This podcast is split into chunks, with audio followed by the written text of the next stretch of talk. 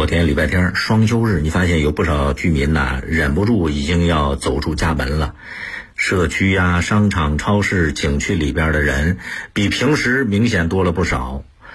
多了不少的同时，一些小范围的聚集、不戴口罩的现象也随之出现了。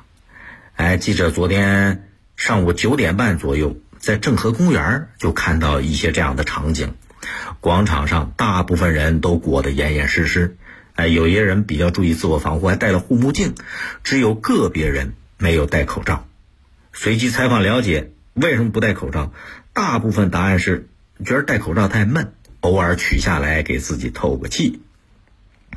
在广场中央的休闲区，其实注意到也有一些不戴口罩的裸练的老人，上午出来当做锻炼。其中有一个练习跳舞的老人，耳朵上挂着口罩绳，但是口罩它只遮住了下巴，鼻子和嘴都露在外面，那口罩戴一点用没有。还有一位跳舞的大姐，直接把口罩放在衣服口袋里边，索性就不戴了。还有一些老同志聚集在一起抽烟聊天，都没戴口罩。记者挨个上前询问，哎，才人家才把口罩想起来了，戴好。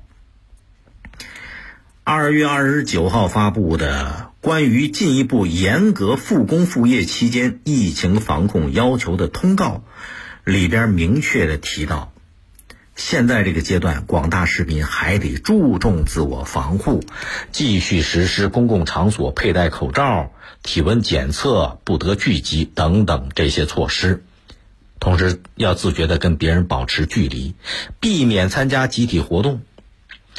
南京洪武路街道城管执法人员跟记者说，一大早呢，他们也到了郑和公园广场去做了个突击检查。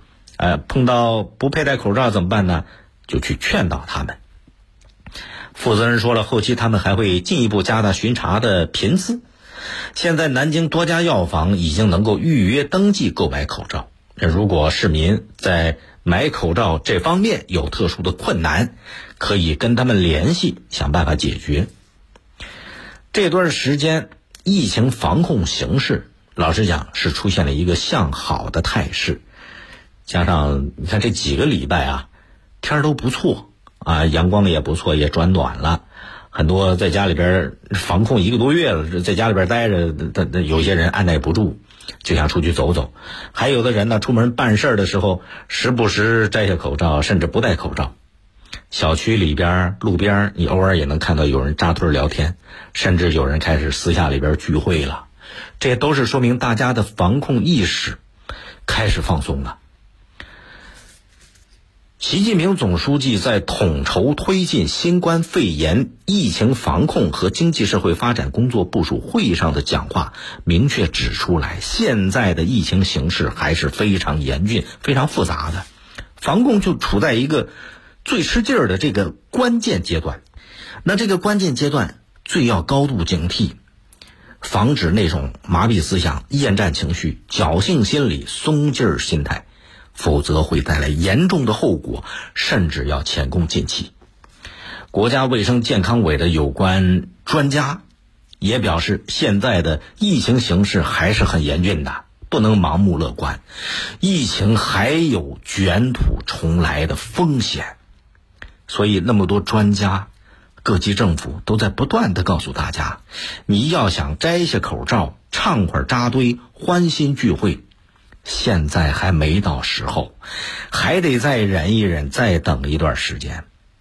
疫情这是一场总体战、阻击战、人民战争。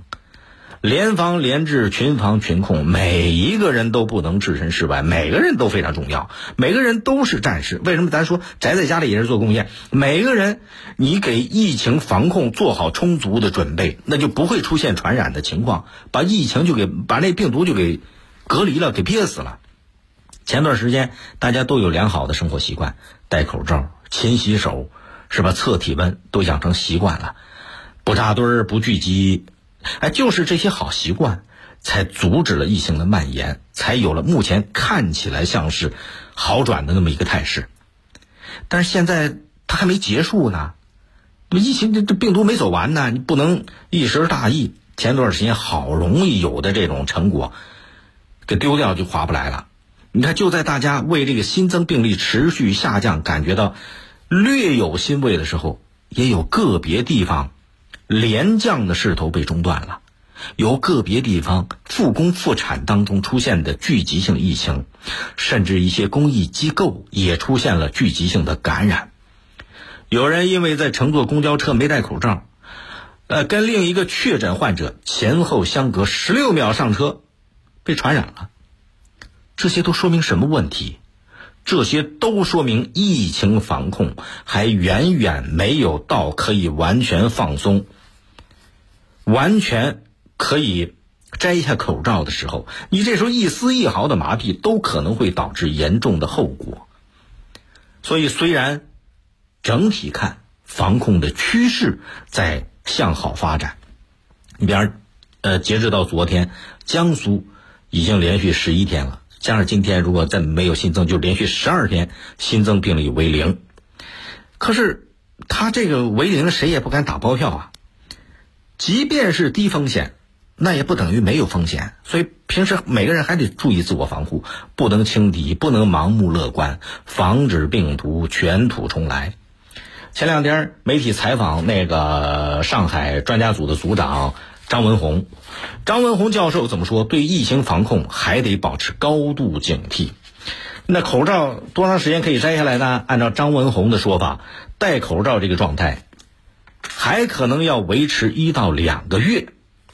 所以，为了能够早一天正儿八经的把口罩给摘下来，那现在戴口罩不扎堆儿不聚集，还是疫情防控的重中之重啊。更多内容，请您下载荔枝新闻七点零广播随身听，伴您一起倾听世界。也欢迎您下载大蓝鲸进行点播和订阅，或者关注江苏新闻广播的官方微博和微信。今天节目就这样，再会。